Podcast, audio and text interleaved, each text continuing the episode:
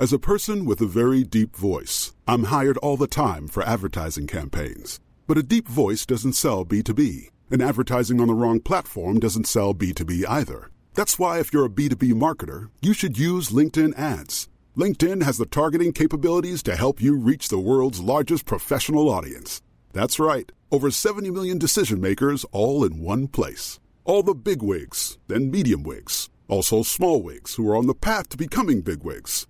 Okay, that's enough about wigs. LinkedIn ads allows you to focus on getting your B2B message to the right people. So, does that mean you should use ads on LinkedIn instead of hiring me, the man with the deepest voice in the world? Yes. Yes, it does. Get started today and see why LinkedIn is the place to be to be. We'll even give you a $100 credit on your next campaign. Go to linkedin.com slash results to claim your credit. That's linkedin.com slash results. Terms and conditions apply. Hey, I'm Ryan Reynolds. Recently, I asked Mint Mobile's legal team if big wireless companies are allowed to raise prices due to inflation. They said yes. And then when I asked if raising prices technically violates those onerous two year contracts, they said, What the f are you talking about, you insane Hollywood ass? So to recap, we're cutting the price of Mint Unlimited from $30 a month to just $15 a month. Give it a try at mintmobile.com slash switch. $45 upfront for three months plus taxes and fees. Promo rate for new customers for limited time. Unlimited more than 40 gigabytes per month. Slows. Full terms at mintmobile.com. Du lytter til en podcast fra Nordjyske. Hvem scorede egentlig i sæsonen tid til bedste mål for OB, eller efterårets bedste mål for OB? Hvad var Sifuentes største fejlskud, og hvilken kamp var egentlig den bedste set med OB-briller? Det er blandt andet noget af det, det kommer til at handle om denne gang i reposten, hvor der skulle uddeles priser for blandt andet de tre førnævnte ting. Vi har nemlig gang i en Awards julespecial, hvor jeg, Jens Otto Barsø, har fået selskab af de tre fodboldjournalister i landet, som beskæftiger sig allermest med OB. Det er nemlig de tre musketerer fra Nordjyske, Claus Jensen, Simon Ydelsen og så Thomas Jasper. Og øh, velkommen til jer tre. Mange tak. Tak for det. Tak. Og øh, inden vi lige tager en runde ved bordet, så skal jeg lige sige, at øh, vi ud over OB også kommer til at snakke om øh, første division i denne udsendelse. Vi går lige status, og øh, det bliver jo især med fokus på Javerbugt FC, hvor der er sket en hel masse ting her i den seneste tid. Men Claus Jensen, allerførst som sagt, velkommen. Og sådan, hvis du ser tilbage på det år, der sådan snart er gået, så som sportsredaktør dernede på Sporten på Nordjyske, hvad synes du så er den bedste historie, I har haft, det har været? Jamen, jeg kan simpelthen ikke øh, vælge min, øh, min, altså vores allerbedste historie. Det, det, det er som at bede øh, om at, ligesom at vælge et barn fra. Det kan man ikke, men, men jeg kan da i hvert fald sige, at uh, udover alle de fremragende OB-historier, vi har lavet i løbet af året, så vil jeg fremhæve uh, de historier, vi har haft omkring Vendsyssel, FF og Jammerbugs FC's uh, udenlandske ejerskab, og der er følgende kaos øh, og nedsmeltning. Øh, det synes jeg godt, vi kan tillade os at, at hippe, eller hvad hedder sådan noget, kippe med kasketten, hedder det det? Kippe med fladet. Ja, kippe, kippe med fladet og lette kasketten, og ja, ja, der er mange gode ordsprog. Videre til Simon Ydelsen. Simon, du er jo øh, kommet til i år. Hvis du sådan ser tilbage på året, der er gået, hvad har så været sådan, det, det, det største oplevelse ved at komme tilbage til, til nordjysk sport, kan man sige? Oh, jeg synes, der har været mange ting.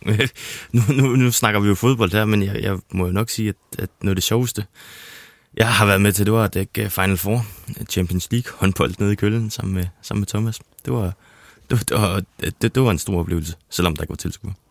Og Thomas, øh, nu øh, han, Simon han er kørt ud af en håndboldtangent, og hvis vi lige bliver sådan uden for fodboldens verden, fordi det skal vi snakke masser masse om lige om lidt, hvad sådan er, har, har dit sportslige højdepunkt været?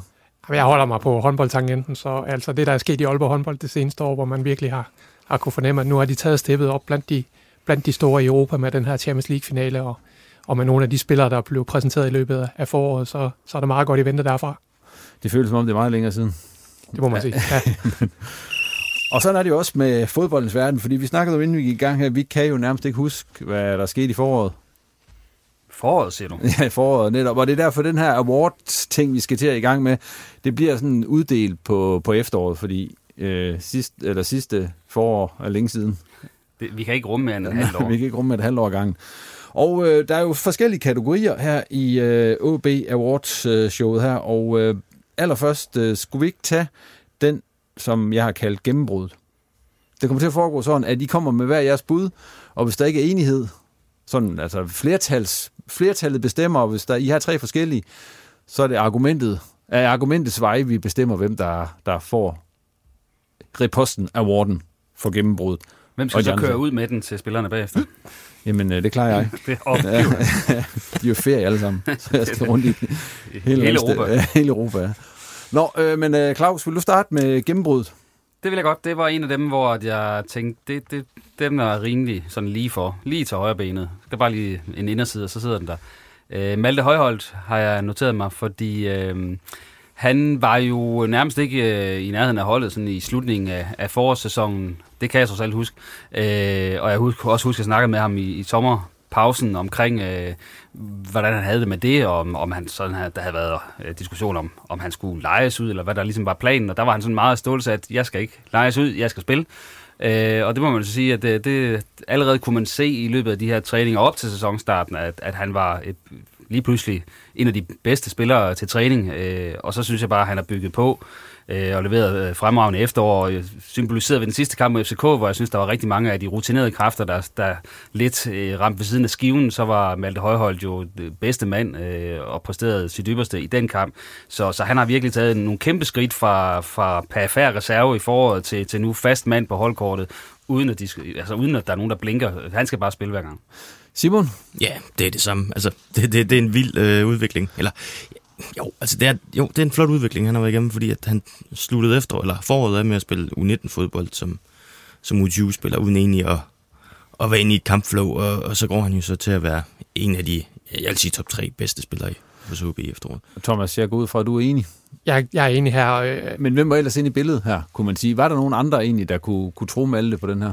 Det ved jeg faktisk ikke. Jeg er meget enig med Claus, at den her, det var, det var nærmest den, den nemmeste kategori. Altså den her plads, hvor Malte Højhold har sat sig på, det var jo den, øh, Oscar Hillemark var udsat til at spille, og da han så stoppede, jeg tror, der var mange, der tænkte i løbet af sommerpausen, at det ikke en, en plads, OB skal ud og forstærke, og det er ikke rigtigt et tema mere, tror jeg ikke.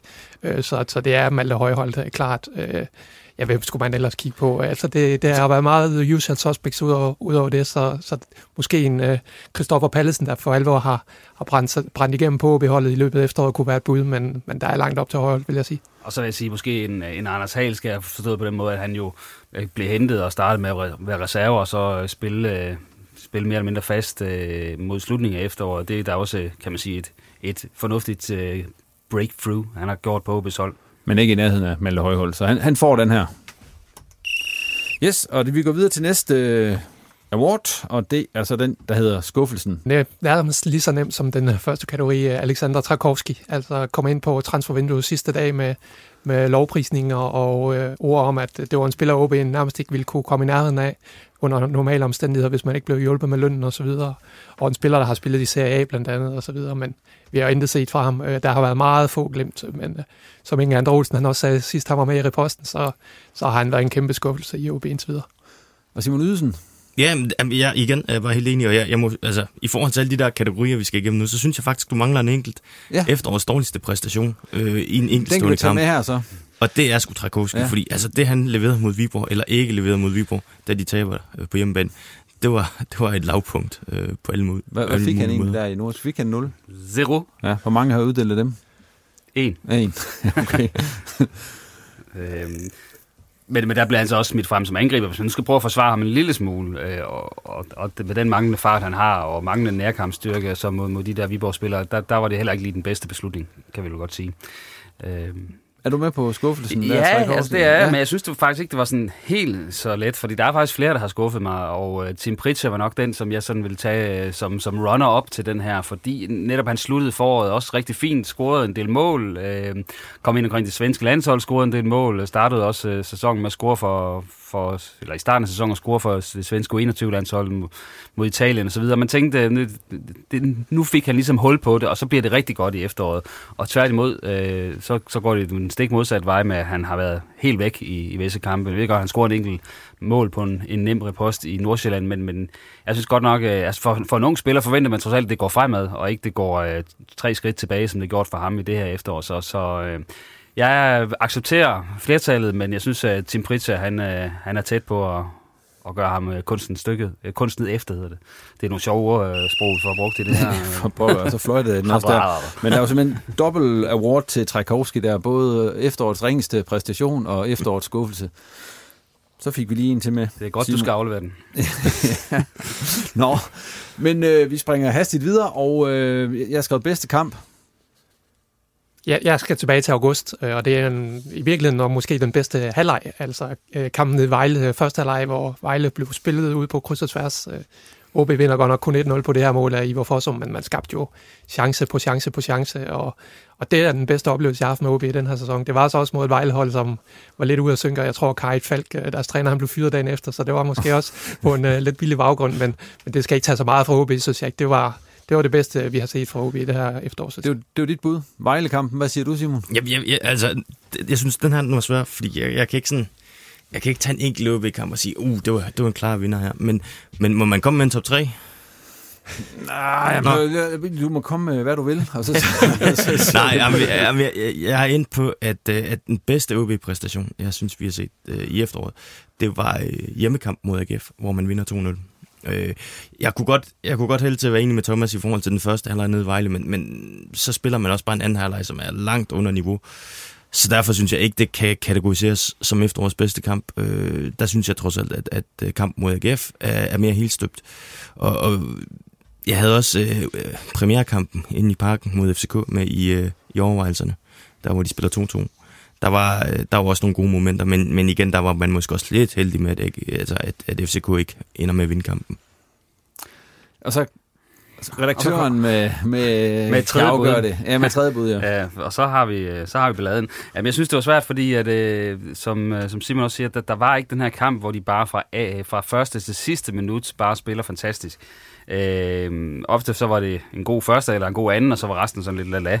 Øh, 4-0 er jo den største sejr, de har hjemme over Sønderjysk, og den er oplagt at, pege på måske, men, men der synes jeg alligevel igen, der var, øh, det, det var en rigtig svag modstander, og øh, der var også perioder i den kamp, hvor, hvor Sønderjysk, øh, især første hold, halvleg, som jeg husker det faktisk, havde, øh, havde en del initiativ. Øh, så jeg har en anden øh, 2-0 hjemmesejr, nemlig den over OB på hjemmebanen, som, som øh, et bud på en kamp, hvor jeg synes, de var i hvert fald var tæt på, i hvert fald i 70 minutter var i total kontrol øh, mod et OB-hold, som trods alt øh, ser sig selv som en del af, af top 6. Øh, men det kunne også være AGF-kampen, hvis jeg nu skal, øh, skal give Simon ret. Øh, men samtidig kan jeg også give Thomas lidt ret i, at den enkelstående halvleg, det var nok den der nede i Vejle, som jeg også så. Øh, men igen, så skulle de kun et mål, det trækker også lidt ned, så... Øh, så hvad gør vi nu? Ja, hvad gør vi nu? Nu er det jo det bedste argument, og øh, Thomas, kan du købe ind på noget af det, nogle af de andre siger? Jeg kan sagtens købe ind på den her AGF-kamp. Øh, der vil jeg holde på, at det er de første 70 minutter, som er rigtig gode. De sidste 20 minutter, der bliver man jo faktisk trykket helt tilbage, og, og det er kun Jakob Rehn, der, der ligesom, øh, som, vi kan ikke finde den der helt gode kamp, synes jeg, fra OB's side. Men jeg vil stadig argumentere for, at det højeste topniveau, det, det så vi i Vejle den, øh, den mandag aften der. Ja, så vi køber, at øh, de 70 minutter mod AGF, det var nok lidt af det bedste, og så den ene halvleg mod øh, Vejle. Ja, hvis de kunne sådan kunne sætte, sætte de, de to kampe sammen, så, ja, så, så det, blev det rigtig godt. Så var det rigtig godt. Yes, øh, blev vi ikke sådan helt enige om det der, synes jeg. Gjorde vi det? Mm, nej. Nej, men øh, det er også okay. Vi tager næste punkt øh, på listen, og det er så bedste mål. Og øh, bedste OB-mål, de har vel scoret 27, ikke? Jo, her hvis du siger det. Ja, ja, i hvert fald i Superligaen. Ja, ja. ja, der var lige noget med en 13 stykker i, på Fyn, ikke? Eller på, ja, jo, i Voldsmose. Ja, i pokalturneringen, ja.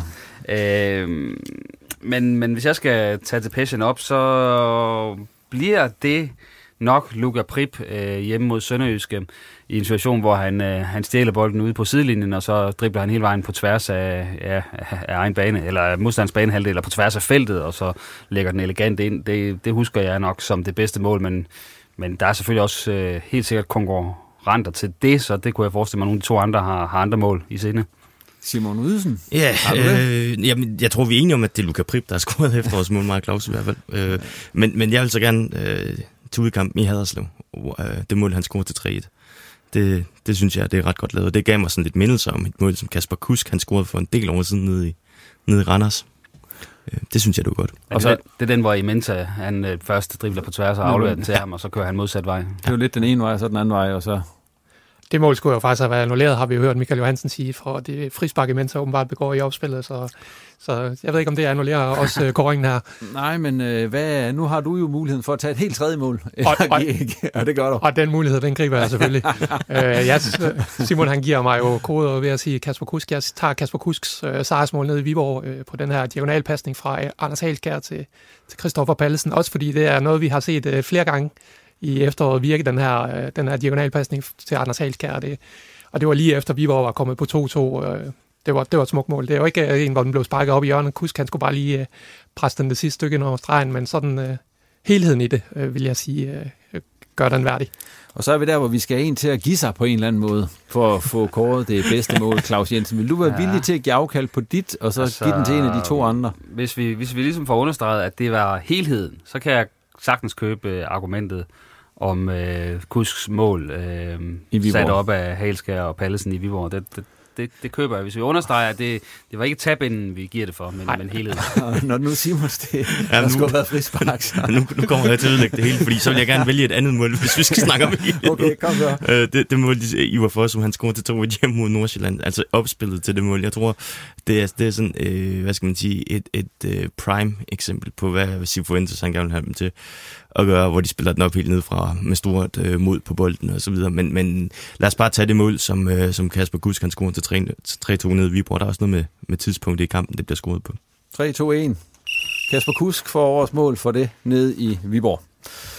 Største afbrænder skal vi så lige have kåret også. Øh, og der kunne forstå, at der var nogen, der havde haft lidt problemer med at komme i tanke om afbrænder, fordi OB efter sin har scoret på, på alle deres chancer stort set. Ja, det havde jeg, men jeg har jo forelsket mig i den her kamp nede i Vejle, og det er også der, jeg finder den, øh, den største afbrænder. Der er en, øh, en, en, et, øh, et fladt indlæg fra Christoffer Pallesen til Luca Prip, der får den på, på kanten af det lille felt faktisk, og alligevel får dem over at sparke bolden over mål. Det er det, det er det bedste bud, jeg kan komme op med. Øh, ja, den, havde, den havde jeg også igen. Jeg har lavet en top 3. Ja, du har lavet en top 3? øh, jeg har også en med Margaret mod, øh, mod OB, en hovedstødschance, som jeg synes, han skal score på. Og så er der faktisk også et hovedstød, øh, og det var min nummer 1, øh, Malte Højholdt mod AGF, hvor han øh, på kanten af det lille felt helt, helt fri formår at hætte bolden. Øh, jeg kan faktisk ikke huske, om det er på stolpen eller ved siden af mål, men det er i hvert fald en, han skal score på. Kunne ja. du komme i tanke om nogle afbrænder, Claus Jensen? Ja, det kunne jeg godt, ja. og vi har været forbi dem her. Øhm, og jeg, altså nu blev Luca jo snydt for, øh, for det bedste mål her, selvom der var to, der pegede på ham. Det var så godt nok to forskellige mål, men stadigvæk. Og så skulle give ham årets afbrænder, det er også en, øh, det er også en ekstra sviner, ikke? Men, øh, men, men den var godt nok stor. Øh, så, så det bliver sgu øh, Luca Prip i Vejle. Luca Prip i Vejle for årets afbrænder. Tillykke med det. Så har vi så den, der hedder dummeste beslutning på banen. En award for det. Øhm, Claus, du kan starte den her gang. Yes, den var nem. Pedro Ferreira, to gule kort på 23 sekunder i hjemmekampen mod Randers. Øhm, det må man sige, det, det, han nåede ikke at få en, en værtrækning på de 23 sekunder, så, og dermed altså ikke ilt nok til hjernen til at, at, at være rationel i sin beslutning. Øhm, det må være forklaringen. Det var, det var det var pænt dumt, for og der var ikke noget at udsætte på de to gule kort. De var lige efter bogen. Simon, har du også, øh, er du også nået frem til Pedros... Øh... Ja, den, den, øh, den, den, den står sådan lidt, øh, lidt for sig selv, synes jeg.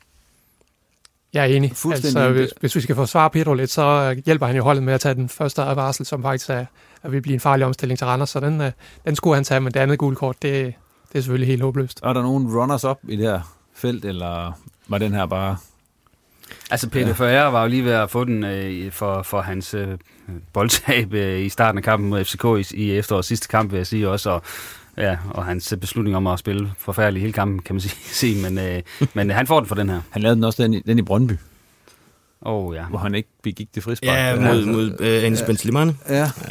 ja det, den, den synes jeg ikke er lige så slem. Altså, Nej. Men øh, han, er, han, er, han er der deroppe af. Pedro i den her sammenhæng. ja, altså det er højt og, højt og, og flyver dybt og falder også i forhold til, hvad han, han startede jo fantastisk i efteråret øh, og slutter så øh, af. Og det er som om, når det bliver koldt udenfor, så, så er det som om, at han drømmer sig hjem til øh, Madeira eller et eller andet sted. Eller Celta Vigo. ja, det, er, det, det er så ikke hjem til, men øh, det kan det blive. Så går vi så lidt i trænerhjørnet nu, fordi at nu, er der, nu er der to, der sådan vedrører Cifuentes. og den første, der skal uddeles, det er den positive af dem, det er trænerens øh, genistreg. Den kan du forstå, den, den var der også nogen, der er svært ved at lige at finde, finde bud på. Altså, han har lavet mange fine ting i det her ja. efterår, Cifuentes. Der været en god udvikling på holdet, men jeg vil, øh, jeg vil pege på det her med at have rykket Ivar Fossum lidt længere frem på banen, og han har jo, han har jo fundet en topscorer i Ivar Fossum lige pludselig. Altså, vi har jo hele tiden set, at Ivar Forsum var en af de bedre spillere på OB's hold, siden han kom fra Hannover, men det er jo først i det her efterår, han har taget, taget det her step som en, en kampafgørende spiller, og det tænker jeg, man kan tilskrive øh, en del af æren uh, til Fuentes i hvert fald.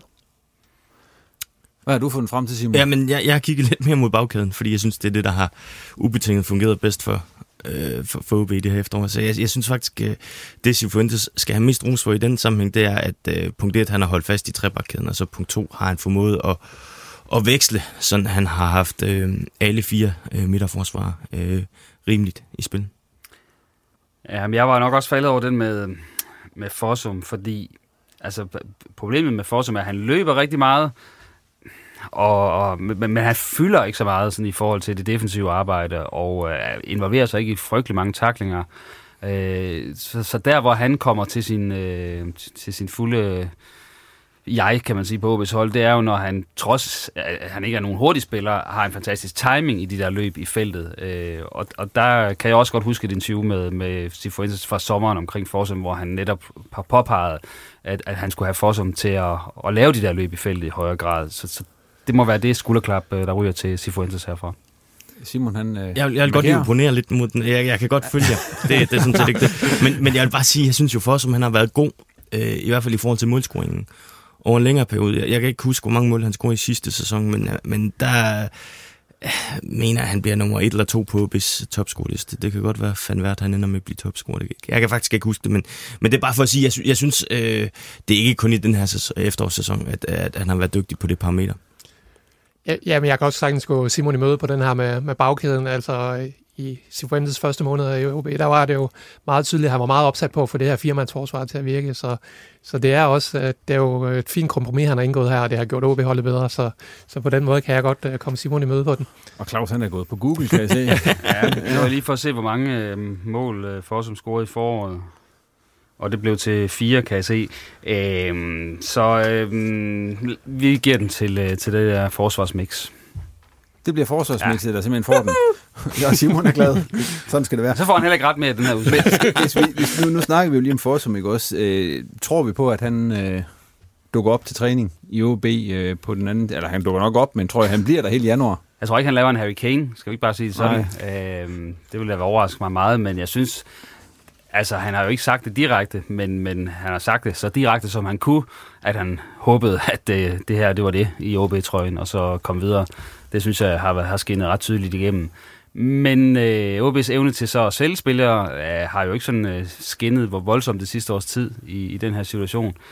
Så spørgsmålet er, øh, med det marked, der er lige nu, øh, om, om det er muligt, fordi hvad skal OB have for sådan en, øh, en spiller? Det er så det næste spørgsmål. Øh, så jeg tror da gerne, han vil være afsted. Jeg tror også, at OB gerne vil sælge for den rette pris, øh, fordi øh, så har man trods alt øh, vist, at så har man øh, både en kusk og en, hvad hedder det, Luka Prip, der kan spille den position og lave det der felt, de løb i feltet. Men jeg tror ikke, den er, den er så sikker som ammen i kirken, fordi der, der skal jo mange til en tango. Er der nogen, der har noget tilføje til, til Forsum-historien? seneste sommer er han væk, vil jeg tro. Øh, man snakker traditionelt om det her januar-vindue som det, det svære vindue, og det kan godt være, at Inge Andre Olsen kigger på mulighederne i foråret og tænker, ah, kan vi spille os i Europa, så kan der også komme nogle penge via den vej, og, og så videre, og så måske skubbe den. Men seneste sommer er hans kontrakt udløber i 23, så, så der vil der kun være et år tilbage, så seneste sommer ryger han, det er jeg sikker på. Og det var en af de lange, jeg fandt der, altså fløjter, kan man sige. Men øh, med Forsum, snakken går vi videre, eller fra forsvarsnakken går vi videre og i, i det, der hedder så trænerens fejlskud. Ja. Den største, øh, ja, det, ja, det siger sig selv. Det største fejlskud, han har lavet i løbet af, af efteråret her. Og Simon, Simon, Simon markerer... ja, Nej, vi skal starte så, fordi du, du markerer, øh, så, så kan de andre komme og, ja. og, og, og, og, at få ret. Øhm, Kasper Kusk jeg, jeg, synes, jeg, jeg, jeg kan ikke forstå, at han ikke skal spille nu mere. Øh, og det, det, det synes jeg sådan set er et, et, et fejlskud, fordi øh, ikke alene bliver OB's offensiv bedre, når, når Kasper Kusk er med, men han gør altså også en spiller, som du kan Prip øh, betydeligt bedre. Så øh, jeg kan ikke forstå, at der ikke findes plads til ham. 100% enig. Øh, det, er, det var også øh, det var også min øh, på den øh, kategori der. Altså, det, det er svært at forstå, og vi var sammen igennem det samme i, i foråret, hvor Kusk han jo var helt ude af truppen på et tidspunkt, og så bevæger han sig stille og roligt tilbage på holdet mod slutningen af, af foråret, og det, nu har han gjort det samme igen. Øh, jeg, jeg kan ikke forstå, hvorfor, hvorfor de er så opsatte på ikke at, ikke at få det til at virke. Nej, man kan selvfølgelig godt pege på, at, at Kusk selvfølgelig øh, også skal øh, være mere motiveret og, og ikke have de udfald, han har. Øh, og det gælder jo både til træning og kampe. Det kan jeg egentlig godt forstå. Men et eller andet sted, så, så er det jo trænerens ansvar, kan man sige, at få sådan en spiller med sådan nogle spidskompetencer til at fungere på et hold. Øh, og ikke sidde på tribunen, som han sågar har prøvet øh, i en enkelt kamp. Øh, så så, så det, et eller andet sted peger pilen på, øh, på Sifuentes i forhold til at få øh, forløst Kusk i, i hans øh, opstilling og hans hold, fordi øh, så bliver OB bedre, hvis Kusk han leverer sit bedste. Men Claus har jo helt ret i, at det er ikke kun Sifuentes problem det her. Det var også øh, Jakob Friis problem. Han øh, kunne heller ikke få Kasper Kusk til at virke, så, så pilen peger selvfølgelig også på Kusk selv, øh, må vi jo sige. Så, ja. så vi er enige om, at øh, fejlskud, det er ikke at bruge Kasper Kusk. Altså, jeg havde sådan en lille runner op, ja, må men, vi høre men, det? men det er jo ikke, altså det er jo bare Hannes Bo og projektet med ham som venstre bak, altså hvor jeg, altså det har han prøvet et par gange nu, uh, Sifuentes, og uh, det behøver vi ikke at se mere. Ja, vi, vi kan i det hele taget tage den der position som venstre vingbak. Altså, der, der, der virker det lidt som om, de har famlet i blinde, fordi altså, jeg husker også en kamp mod Randers, hvor at uh, Luca Prip, tror jeg det var, var rådet ud på den position, og der, der, der, der tror jeg ikke, han skal spille. Nu lige for at vende tilbage til, til Kusk-snakken der, for altså nu kan de jo ikke alle sammen blive solgt i, i, i transfervinduet her, der går, men altså, der er også snak om, at Kusk måske øh, var, var på vej væk, netop fordi han ikke rigtig spillede, og ikke rigtig var, var ligesom inde i varmen hos uh, Sifuentes. Tror I, der er noget om den snak? Altså, tror I, han kan være en af dem, der sådan er på vej væk inden alt for længe? Altså også før hans kontrakt altså, udløber. Altså, han har udløb først ved udgangen af, af 2022, ikke? Så, så man må håbe, der ikke er noget om snakken i forhold til en dialog med andre klubber, fordi øh, jeg kan sige, at det, det må han jo ikke på nuværende tidspunkt. Øh, så skal OB i hvert fald have været involveret, øh, kan man sige. Men, men, men Silkeborg øh, kan jeg jo godt se ham passe ind i, øh, i deres måde at spille på, og blive genforenet med Kent Nielsen og det her. Så, så, så det tror jeg kommer til at ske, hvis ikke, at han kommer til at spille fast for OB senest i det her forår. Men jeg tror også, Kusk har så meget tålmodighed, at han giver den foråret med, og ser, hvad, hvad der så sker, øh, inden han så, kan man sige, øh, er sin egen øh, fri agent øh, til sommer. Det er jo den historie. Nu spørger du Claus om at, at fremhæve vores bedste historie, men den historie, vi har lavet oftest, det er nok den om Kasper Kusk, der er røget ud, og hvad siger han om fremtiden og så videre. Og han, han tager det jo meget stille og roligt, og han siger, at han er glad for at være i OB, og jeg tror måske også i, i forhold til andre klubber, der er noget økonomi, som, som skal løftes i forhold til den aftale, han har i OB, som der nok ikke er, er så mange af de interesserede klubber, der kan løfte. Så, så jeg tror, at Kusk, Kusk han spiller færdig, indtil den her kontrakt den udløber. Så fik vi rundet uh, Cifuentes øh, beslutninger og øh, lidt Kasper Kusk, og så skal vi videre. Vi mangler to nu ud af de 10, der var awards, og den, jeg har nu, det er den, der hedder Detaljen, og det er noget, som du blev mærke i en OB-kamp, som ikke lige var et mål, men begejstrede dig alligevel, og det kan være alt fra en rigtig fed tæmning til en flot redning. Detaljen. Jensen, hvem skal have den? Jamen, det er jo faktisk der er også mange, fordi jeg synes, det er svært sådan lige at pege på Jamen, så kommer nogle detalje. stykker, og så finder vi Jamen, øh, frem til, hvad for en det skal en, være. Når du siger detalje, og så OB, så, øh, så kommer jeg til at tænke på blandt andet øh, Anders Halskærs øh, diagonale venstreben, øh, og den, så kommer vi så tilbage til øh, målet, øh, som de scorede i Viborg, hvor han også er den, der lægger den. Men altså, det, det er utroligt, så følt han kan, kan lægge, og så præcist han kan lægge de bolde der. Øh, og det er jo det, der taler for, at han skal spille som en af de, de tre nede bagved.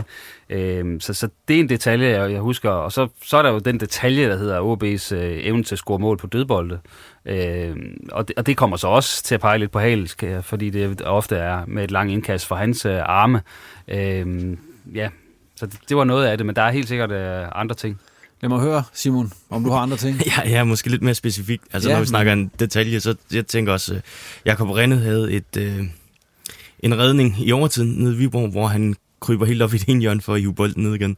Rigtig, rigtig flot uh, på sejrsgivende redning. Uh, så har jeg også uh, en uh, tæmning for Milan Markovic i hjemmekampen mod OB, hvor uh, den kommer ned med sne på, og så alligevel så ligger den bare død ind i feltet med en mand på ryggen øh, for at vende rundt og afslutte. Det var, det var også høj klasse. Og så sidst, men ikke mindst, så øh, synes jeg, OB's øh, fans, de også øh, fortjener at blive nævnt. Øh, de har virkelig gjort det godt her i efteråret. Og, øh, altså, et, et højdepunkt for mig var i hvert fald, da, da mig og Thomas, vi sad nede i, øh, i Herning og så pokalkamp, øh, hvor de havde lavet en rigtig fin tifo. Thomas, øh, videre til dig. Jeg køber Simons uh, sidste bud her. Uh, fanscenen i OB, altså det, der er sket efter tilskuerne har fået lov at komme tilbage, og med fanzonen uden for stadion og sådan noget. Uh, jeg synes uh, virkelig, virkelig, man har rykket sig på det parameter, og nu skriver du blandt andet i den der beskrivelse, hvad det var, der havde begejstret en, og, ja. og det, det, er, det er måden, som, som OB bliver bakket op både på ude og hjemmebane. Det, det er få steder, også i Jylland, hvor OB ikke føles, må føle det som om, at de spiller på hjemmebane. Og nu er det sportsdirektøren, han sætter foden ned. Han skal igennem og siger, at øh, der er rejst sig en bevægelse omkring OB igen, øh, og det er jo noget, vi har snakket om i den her øh, udsendelse gang på gang på gang, især kan man sige, det kulminerede under Morten Vikhorst i forhold til, at, øh, at man nærmest blev, blev grint af, hvis man spurgte, om nogen skulle med på, på stadion. øh, og, og hvis der først blev sådan en lille smule koldt, og så er det sådan et, er du idiot? Jeg har jo det legendariske billede på min øh, Facebook-profil, hvor mig og min datter, vi sidder en, en eneste to i en hel blok nede på bagtribunen.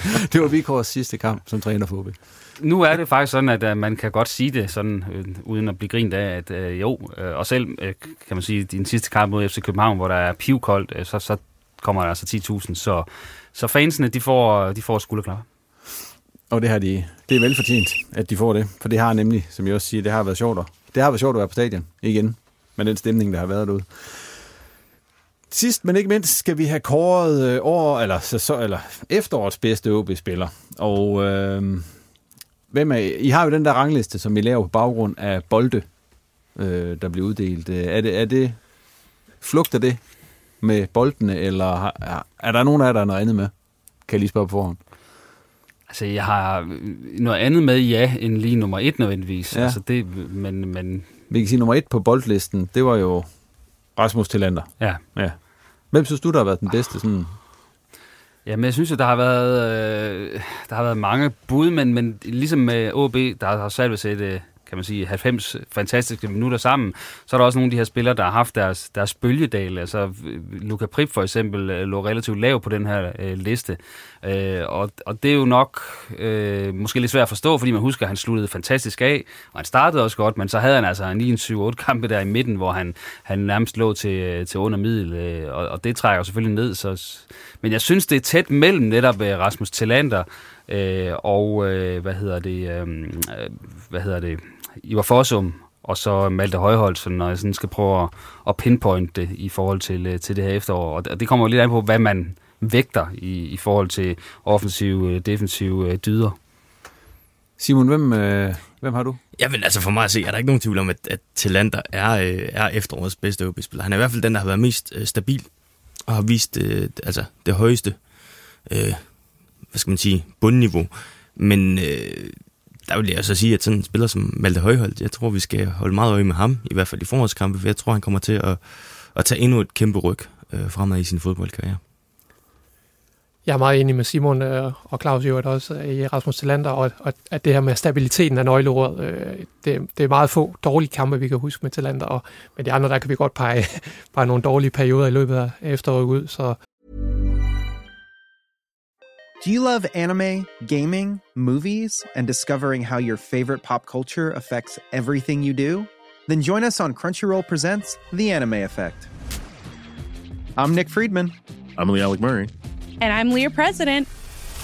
Every week, you can listen in while we break down the latest pop culture news and dish on what new releases we can't get enough of. Whether you love movies, I'm going to tell you all about the uh, hopeful 4K re release of Tron Legacy that happens. I'm right there with you. Or music. The music in this show yeah. is absolutely yeah. incredible. Or anime. Yeah, and under this sure. mask is another mask. you can discover your new favorites right here on The Anime Effect. Listen every Friday wherever you get your podcast and watch full video episodes on Crunchyroll or on the Crunchyroll YouTube channel.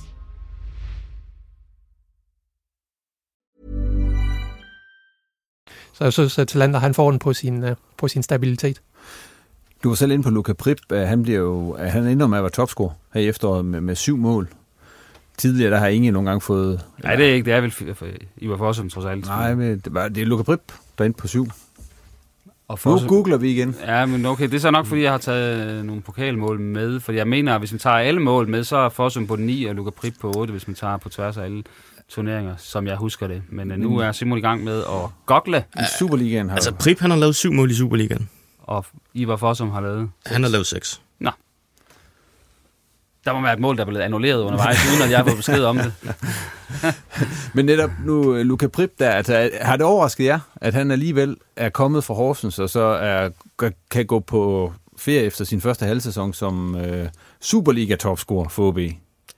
Ja, det vil jeg sige. Altså, han scorede også en del mål i Horsens, men hvis man så gik ind og kiggede på dem, så var det jo nærmest alle sammen på straffespark, så man, så man tænkte egentlig, øh, kan, kan han også løfte, også løfte op til et, øh, et niveau højere i OB og så videre, og det har han jo i hvert fald i slutningen af efteråret her vist, at, at det kan han, øh, kan han fortsætte, øh, fortsætte den trend i foråret, så, så, så bliver han god for OB. Ja, det er jo godt set. Altså, det er jo vel den, kan man sige, spiller, man har hentet ind i sommerens vindue, som har haft det største impact. Nu bliver det meget engelsk øh, på holdet. Øh, fordi øh, at han blev hentet som en, man, man kunne se noget i i Horsens, men, men som vi manglede at lave mål øh, sådan i, i åbent spil øh, i Horsens. Øh, og det har man bare fået forløst, må man sige. Og, og så det der med, at man kommer til en ny klub, og så lige får sådan en, en bølgedal der midtvejs, det, det er set før. Øh, hvis han spiller, som, som han sluttede efteråret, så, så er han jo stensikker på holdkortet. Det kan så igen blive en udfordring for Kasper Kusk, for, hvis ikke uh, Ivar Fossum han ryger her i januar måneds vindue, fordi så er der for mange til, til kan man sige, for mange kokke. Uh, hvis Milan Margaret vil at mærke skal spille, uh, det kan man så også begynde at diskutere, uh, om han skal, men det, det har været sådan en rimelig fast kutume, må man sige, siden han kom. Ja, altså jeg, jeg vil sige, jeg så ham også, da han spillede i Hvidovre, uh, helt tilbage, da han, da han slog igennem som seniorspiller. Der var han altså rigtig, rigtig spændende. Uh, og øh, han har ikke helt øh, fundet de takter endnu i OB, men jeg fornemmer også ligesom, at, at vi bevæger os derhen imod, efter han ligesom var, var lagt i en dybfryser rent, øh, rent fodboldmæssigt nede i, nede i Horsens. Øh, så jeg tror faktisk på, at, at vi kommer til at se en endnu mere markant øh, Luka Prip i foråret, specielt hvis de kan finde ud af, hvad for en position han sådan skal spille mere fast. Så bedst spiller Rasmus Tillander. Blev vi? For stabiliteten, ja. ja. Og, og igen, så må man så sige, så har vi ramt rigtigt i, i vores individuelle bedømmelse, når man lægger dem sammen. Men, men selvfølgelig kan det diskuteres. Det er subjektivt. Så ja. er det. Øh, der er ikke nogen facitliste her. Hvis vi sådan lige, nu kommer vi igennem de 10 awards. Øh, hvad synes I selv? Fik vi ramt det rigtigt? Han sad lige, lige øh, der, hvor John Fax ramte den. Ja. I 92. Men hvis vi lige skal runde OB er sådan øh, her i det her forum med, ved at se på deres efterår, hvad, hvad, hvad er jeres status så på det? Nu er vi sådan gået i detaljer med en masse ting, men hvis vi lige tager helikopterblikket på, og så ser på OB, hvordan det har været. Jamen over middel, vil jeg sige. Altså, det er jo ikke sådan, vi er helt oppe i skyerne. Man mangler at slå de her top 6 konkurrenter. Øh, så har vi efterhånden forgivet, at OB de kommer i det her top 6 slutspil. Øh, men man mangler jo ligesom at, at kunne slå de bedste hold i Superligaen, men til gengæld har man gjort rent bord mod de nederste hold, og, og der er også spillemæssigt været en klar fremgang i forhold til, da Cifuentes han kom i januar, så, så jeg vil sige øh, lige, lige over middel. Hvad forventer vi egentlig af det øh, forår, der så kommer? Jamen, hvad forventer vi? Øh, jeg forventer egentlig ikke, øh, nu, nu overvinder OB nummer 4, jeg forventer ikke, de forbedrer det. Øh, selvom der er ting, der kan forbedres i spillet, så synes jeg at stadigvæk, man er sådan øh, et pænt stykke efter de her andre hold, og jeg tror, det kan blive svært nok, kan man sige, at, at holde... Øh, altså, jeg, jeg ser egentlig Midtjylland, FC København, Randers og Brøndby som, som hold, der kommer til slut foran OB, og, og, og dermed så kan det så kun blive til en femteplads. Øh, og det er også fordi, jeg synes, jeg savner stadigvæk noget intensitet i OB, og jeg savner det der øh, mere kompromilløse høje pres, som, øh, som man praktiserede under Jakob Friis. Og, og det tror jeg, man skal kunne mestre, hvis man for eksempel skal kunne sætte øh, topholdene skak, og det tror jeg er en af årsagen til, at man ikke har kunne slå dem. Øhm, så, så der er nogle ting, hvor man kan sige, jamen, øh, okay, OB ligger nummer 4 med det her, men der er en masse ting, man kan forbedre. Ja, mm, ja, kan man det med den spillestil? Kan man så gå ind og matche de her øh, hold, og så, og så blive, øh, blive endnu bedre på i tabellen i hvert fald? Det, det er jeg lidt skeptisk omkring.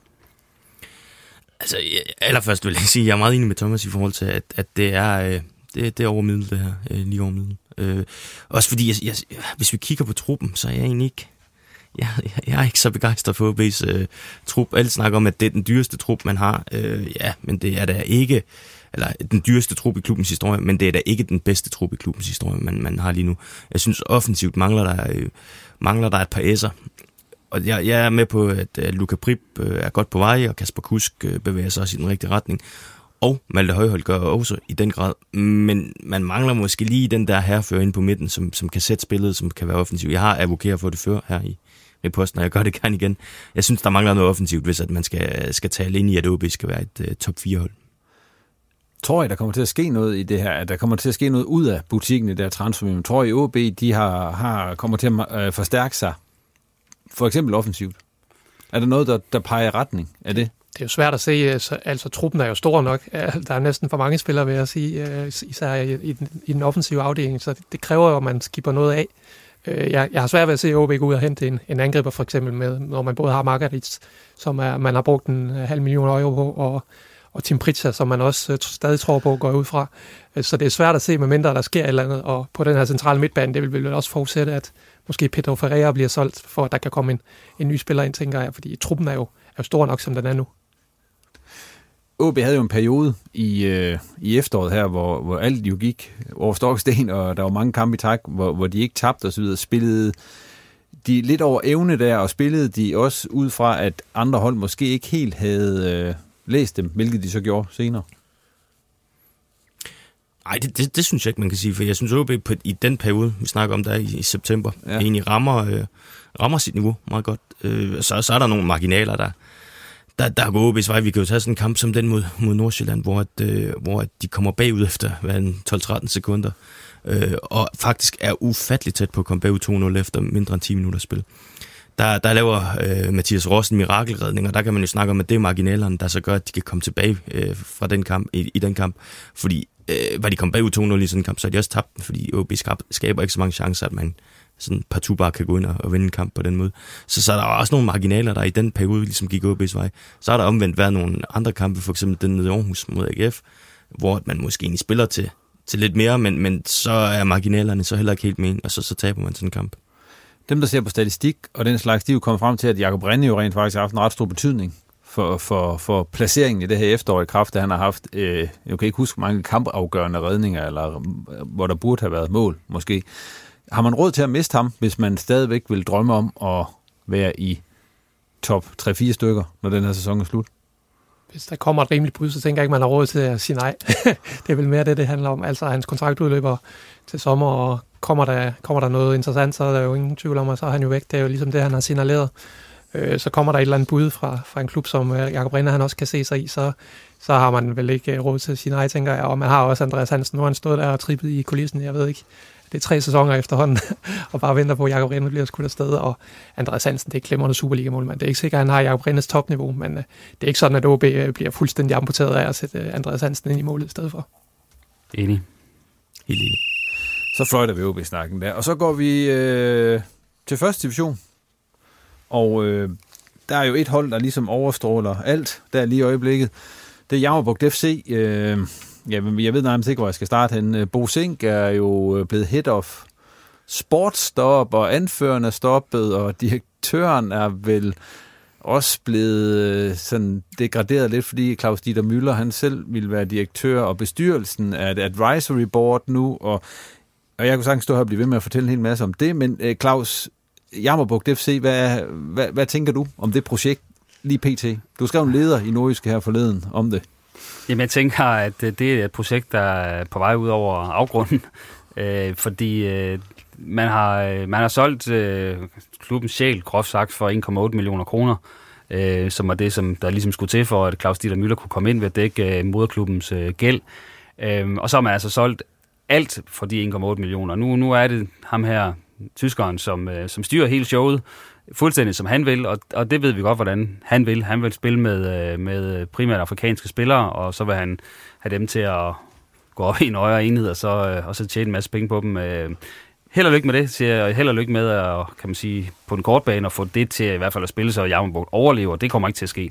Så øh, ja, det er imponerende, at man kan få en klub, der så så fantastisk øh, solid øh, ud, på trods af den her gæld, men altså 1,8 millioner gæld er jo ikke, det er jo ikke, det er jo ikke meget i forhold til, hvad andre klubber slås med. Øh, og så, så på et halvt år øh, have nærmest revet det hele væk, øh, fjernet alt, hvad der var, var det velkendte ved Jammerbugt FC, det, det er alligevel imponerende. Ja, hvor efterlader det her Jammerbugt, Simon? ja, ja, altså det, det tror jeg ikke rigtigt, der er nogen, der kan svare på lige nu, udover at det ser jo unægteligt svært ud, ud for dem. Øh, Men du har jo snakket med den gode her, herr Møller, ja. flere gange. Ja, ja. Det... Altså, hvad, hvad siger han selv om det her? Fordi det er jo ikke... Øh, Altså, Jamen, jamen, alle os, der står, vi står og tænker, det er jo håbløst, det her. Jamen, han tager det hele med, med stoisk ro. Men han altså, kan ikke se det. Han ryster ikke på hånden. Øh, og det, han har jo helt sikkert en, en, en plan, han gerne selv vil have eksekveret. Så, så kommer det der med kulturforskelle og clash og så videre. Altså, det, det, det kommer ikke til at ske, at, øh, at den plan, han har med at, at skulle implementere nogle afrikanske spillere og udenlandske spillere i det hele taget, det, det bliver meget svært for ham at få det til at lykkes øh, i Jammerbugt. Øh, dels fordi, at man skal kigge på det setup, der er omkring klubben lige nu. Og så, så skal vi også kigge lidt på, øh, på økonomien, og sige, at de to ting, det flugter ikke med, at, øh, at man lige nu kan gå ind og, og gøre et eller andet ekstraordinært. Altså Bosink, han har tidligere været med her, hvor han har sagt, at der var rigtig mange øh, udfordringer og mange øh, anstrengelser bundet op på for de her afrikanske spillere til at passe ind. Men hvor stor en del af den opbakning, der var til projektet, var hængt op på, at det var Bosink og Bøje Lundtoft og nogle andre lokale kræfter, der ligesom var en del af det? Det var altafgørende. Altså, det var altafgørende for, at man skulle få det der til at fungere, fordi at hele, hele logistikken og hele praktikken omkring at skulle have integreret de her afrikanske spillere i en by som Pandrup, øh, det var bundet op på de her lokale kræfter, ligesom skulle tage stafetten og, og gøre det. Og øh, jamen, altså, de er der jo stadigvæk, men, men så kan man jo så begynde at spekulere i, øh, hvad er deres engagement, og hvor stor er deres velvilje til at fortsat at skulle, øh, skulle prøve at integrere, jeg ved ikke, hvor mange udenlandske spillere, der, der dukker op i det her vindue.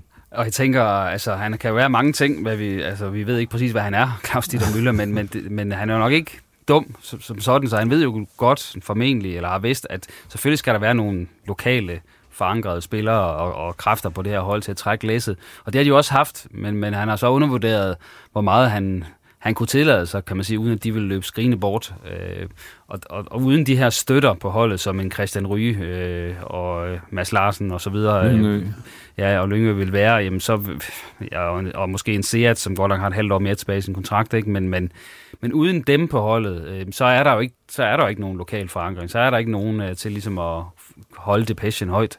Øh, og ja, og så, så, er det, så fungerer det bare ikke. Thomas, hvad for et forår forudser du for, for Jammerbugt FC? Fordi nu kommer de jo til at spille. Altså nu er det ham, der hedder Nabil, der er blevet cheftræner derop. Og han øh, skal jo så helt sikkert spille med nogle af alle de her afrikanere. Og de har jo så også formået at rykke øh, Jesmark op fra C1. Mange af dem kan man sige her i, i efteråret. Men hvad, hvad, hvad forudser du? Altså med det, du har kendskab til, og det, du har set deroppe? Jamen, jeg forudser, at Jammerburg de rykker ned med brag. Det må jeg sige. Altså, jeg, jeg kan ikke se, uh, se det her inden lykkeligt.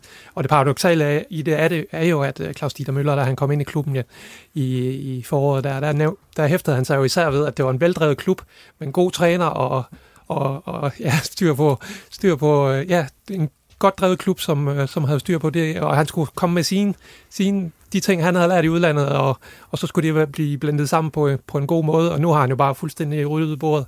Øh, jeg kan ikke se det her indlykkeligt, også fordi de her, altså de efterretninger, man får for de her, om de her afrikanske spillere, er jo, at de har ikke niveau til, til hverken første division, anden division, eller måske heller ikke Danmarksserien. Øh, så, så jeg kan ikke se det her ind i andet end en, en 12. plads. Og hvor efterlader nu, og vi har jo lidt på, hvor efterlader det Jammerburg FC? Hvor længe tror I, det her det kommer til at køre, det projekt her? Hvis I skal være helt ærlige. Ja, maksimalt et år mere, så, så, så er Claus Dieter Møller væk. Ellers så er klubben gået konkurs. Altså, det, det her, det er uden sammenligning det værste eksempel, vi har set på en udenlandsk ejer i en dansk klub. Ah, Vendsyssel var der også... Øh... Ja, men, nej, men, ja, men der, jo, jo, men så, så kan du sige, at det var også noget rigtig rod. Øh, men, men Vendsyssel, der var, der var trods alt øh, investeret nogle penge i det. Og, og der var, øh, man kan sige, der var også hele tiden Jakob Andersen i kulissen, der ligesom stod og var en anden form for sikkerhedsnet her er der ikke noget sikkerhedsnet, fordi i det sekund, som øh, Jammerburg eventuelt går konkurs, så har jeg meget svært ved at se dem få løftet det her til igen, altså lo- lokalmiljøet, til igen at kunne blive en divisionsklub, bare sådan øh, på, på kort sigt. Der, der kommer til at være et kæmpe efterslæb der. Så, så det her, det kan få katastrofale følger for, for fodbolden i, i Pandrup. Men den risiko øh, anerkendte Bøje Lundtaft jo egentlig også, øh, da, da de ligesom overgav aktiemarkedet sagde, det kan godt være, at, at øh, det her det ikke er noget for os, men så har vi det, ja, er vi det mindste blevet gældfri, og så må vi starte i Danmark igen. Så det har åbenbart fyldt rigtig meget for, for, for moderklubberne at komme af med den her gæld, og, og det var en trods alt lykkes med.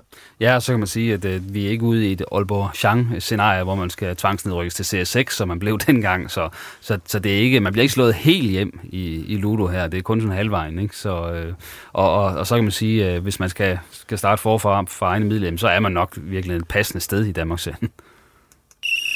Vi må se, hvad der sker op i øh, Pandrup, Gås, Javbugt FC her i løbet af den kommende tid. Men øh, hvis vi lige går og ser på det rent sportslige, også med Javbugt FC, øh, så har jeg sagt, at vi nok lige skulle øh, kåre sæsonens bedste spiller så so far i de tre første divisionsklubber lige rundt. dem. sådan rent, hvis vi lige starter med det rent sportslige, sådan på banen med Javbugt FC, så ligger de jo stik mod al sund fornuft, ikke til nedrykning her ved, øh, ved vinterpausen.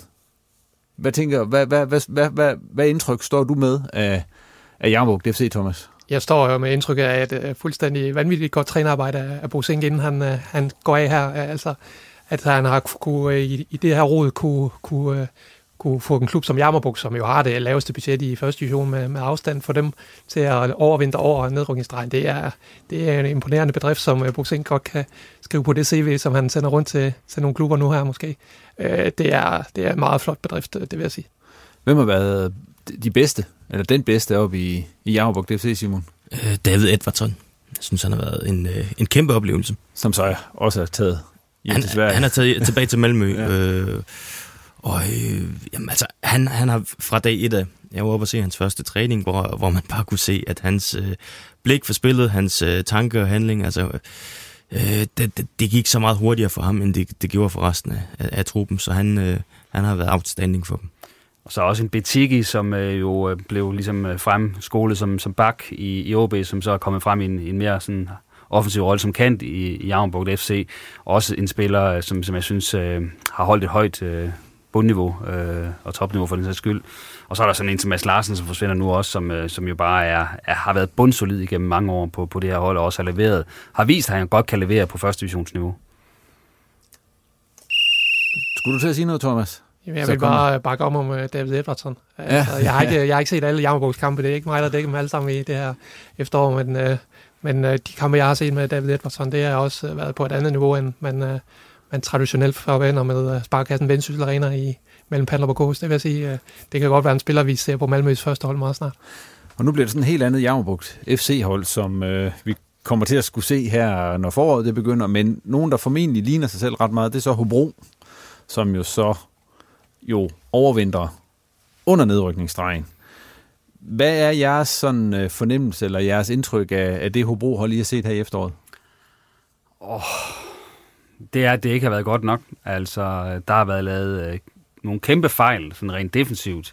Øh, og, og der vil jeg sige, at det, man er nok fanget et eller andet sted, synes jeg, i Hobro, med at man har en masse garvede, rutinerede spillere, men som nok desværre også øh, nærmer sig sidste salgsdato. Øh, og det er jo folk som Simon Jakobsen, øh, Jesper Bøge, øh, og Jakob Tørnlund og, og de her spillere, som, som nok ikke er der, hvor de har været tidligere, men stadigvæk er nogle kulturbærere, og derfor vil, vil øh, Martin Thomsen jo gerne have dem til at spille, øh, så vidt muligt, men, men de holder nok ikke helt det niveau, de har gjort. Øh, øh, og så har man fået en masse nye ind, som, som så ikke helt er blevet spillet ind endnu. Øh, og så står man der og har haft et, et voldsomt lavt bundniveau, Øh, men alligevel øh, jo så har slået øh, videre for eksempel, og fået, øh, fået øh, ubesejret mod dem for eksempel. Så, så det viser lidt om topniveauet.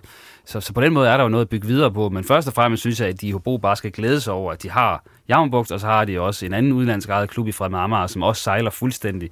Så, så derfor skal de ikke forbedre sig super meget, men, men bare bygge en lille smule på i foråret, så tror jeg, så undgår de at rykke ud. Hvilket ellers har set ud til, at de var favoritter til, Simon. Øh, hvis du sådan skal vurdere Hobro og se på dem, de har brugt på banen, hvem har så øh, sådan imponeret dig?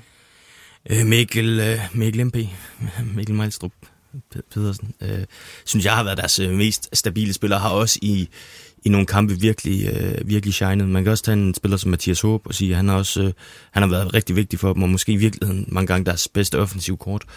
Øh, men der har også været nogle udfald fra hans side. Der var lidt omkring, øh, omkring transfervindueslukning, hvor der var lidt øh, palaver om, hvorvidt han skulle videre eller blive der. Og øh, det gjorde, at han spillede sådan lidt ustabilt i en periode. Så, så hvis vi sådan ser over hele efteråret, så synes jeg, at, at, øh, at, at øh, MP han har været, været deres bedste mand. Tror du, at det bliver meget bedre, det Hobro-hold, der kommer på banen i, i foråret, Thomas? Ja, det tror jeg. Altså, det her hold, det, det indeholder mere, det er jeg sikker på. Øh, som Clausen siger, så er der måske nogle af spillerne, der, der har haft deres bedste år, øh, men, men stadigvæk et hold. Øh, altså, der er jo mange gode spillere på det her hold. En Daniel Mankva, der har spillet øh, i toppen af Superligaen med FC København. øh, Kasper Høgh og Justin Charbo, et par fine angriber, og Oliver Tykosen, så han er så skadet for det meste, men, men også en spiller, der tidligere har vist et flot topniveau. Altså, og de, også en, en glimrende forsvarsskade med Jesper Bøge og, og Simon Jakobsen osv., der kender det her game. Øh, jeg synes, man har et målmandsproblem, men udover det, så ser jeg et hold, der ikke bør komme i problemer mod Fremad Amager og Jammerbugt. Og jeg, enig, øh, langt hen ad vejen enig med dig, Thomas, men, men jeg synes, der er et problem, og det er ikke, altså, jeg synes også, de har et målmandsproblem. Altså, Adrian Kampenberger synes jeg ikke er god nok til at stå først i division. Har i hvert fald ikke vist det, der har været nogle kæmpe udfald fra hans side. Og, og vi må også bare sige, at 18 kampe spillet, et clean sheet, det vil sige, altså, så, så bliver det også svært at vinde kampe, specielt når de også har bøvlet med at, offensivt og, og producere de mål, som der, der skal til. Så, så de skal have, de skal have tæt ned den defensiv, hvis de skal, hvis de skal sikre sig fri af nedrykning. Fordi nu, nu står vi og snakker om, at, at Fremad Amager måske sejler lidt. Jamen det, det gør de også lige pt, men de har fået nye ejere. Og hvis deres plan om at at en, en, altså, tilføre noget dansk øh, kvalitet holder stik. Det, det, det ved vi jo så ikke. Altså, det, det kan jo lige så godt ende med noget helt andet. Men, men hvis det viser sig at holde stik, så synes jeg, at, at at Hobro står med en, en, altså et kæmpe problem, fordi jeg, jeg kan ikke rigtig se, hvem det ellers er, de skal, de skal overhælde og hænge der sat på i tabellen. Nej, og hvor er manden, der bare bomber 10-12 kasser ind for, for Hobro op foran? Altså, Kasper Høgh kom til for Randers, og, og jo, han har da vist i glimt, men har også været meget skadet. Øh, og så kom øh, en Oliver Klitten til for OB, og der, der har han haft nogle kampe, hvor han har scoret nogle, nogle fine mål og så videre, men han har godt nok også øh, haft kampe, hvor han har været fuldstændig væk. Øh, dem har haft mange af, for mange af, efter min mening, så, så han, er, han har ligesom ikke taget det der næste store skridt ved at komme til Hobro og så bare brænde igennem på det hold. Øh, det har jeg altså ikke gjort. Der har været for langt mellem snapsene. Øh, så, så er der øh, Don Dietzson her, som man synes, jeg så i forrige sæson, at, at okay, det kan, det kan faktisk blive rigtig godt det her. Nu har han så også været skadet, og det er også blevet noget, noget juks, så der, der mangler altså også noget offensiv power. Øh, og så, hvem er så mest stabil? Der, der kommer jeg også tilbage til Mikkel Meilstrup som, som kaptajnen på midten, at, at det er trods alt, øh, det, er trods alt det, det største lokomotiv, de har. Lad os slukke snakken om Hobro lige der, og øh, så se på, som det sidste hold, og det nok bedste af de nordiske hold i første division, øh, Vendsyssel FF. Øh, Claus? Ja, de skal jo være det bedste hold, fordi hvis man kigger på, hvad der blev brugt, da Henrik Pedersen kom ind, og, og Jakob Andersen tog øh, uh, Depression igen uh, som, som ejer af klubben, uh, så, så havde man kort tid til at få nogle spillere ind, og man, der skulle rigtig mange spillere ind, for man var nærmest kun 12 i, i truppen, da de startede op efter sommerferien, men der er altså også blevet fyret den store transferraket af, ikke? Uh, så slet ikke tænkt på, hvad, hvor mange penge de brugte i, i, ja, både på transfers, nogle af dem er selvfølgelig gratis, men så i, i lønomkostninger, så har de jo et hold, der skal være med helt i toppen. Øh, og forståeligt nok, så, Jammerbo, eller så har Vendsyssel FF selvfølgelig øh, haft problemer med at, at skabe resultater, når man skal have den her sammenbragte flok til at fungere. Men vi har set, at, at bundniveauet er blevet hævet gradvist øh, hen, som, som efteråret det er, har lukket, og et eller andet sted, så har Henrik Pedersen jo sikkert haft lyst til, at de bare skulle spille videre, fordi at han har jo kunnet se, at de er blevet bedre og mere stabile fra kamp til kamp. Øhm, så overordnet set, så lå de længe dernede i bunden, men, men nu øh, har de ligesom fået, fået rykket sig, slutter af med at, at få point i Nykøbing, som er et svært sted. Det er bare at spørge i FCK. Øh, så, så de ser rigtig solide ud, og øh, de kommer ikke til at komme i nærheden af... Der, der har de tabt for meget terræn til at komme i, komme i toppen, men de kommer heller ikke til at komme i problemer. Jeg ser dem få et bedre forår pointsnitmæssigt, end, end de fik et, et efterår, simpelthen fordi de bliver mere samspillet. Og så er det jo nogle spændende, en spændende spiller på vej. Ronny Schwartz skal jo spille, eller har skrevet kontrakt med dem, og, og gør vel, hvis alt går vel, uh, comeback i nordjysk fodbold her i løbet af foråret. Altså, hvad forventninger har I til, til en spiller som ham?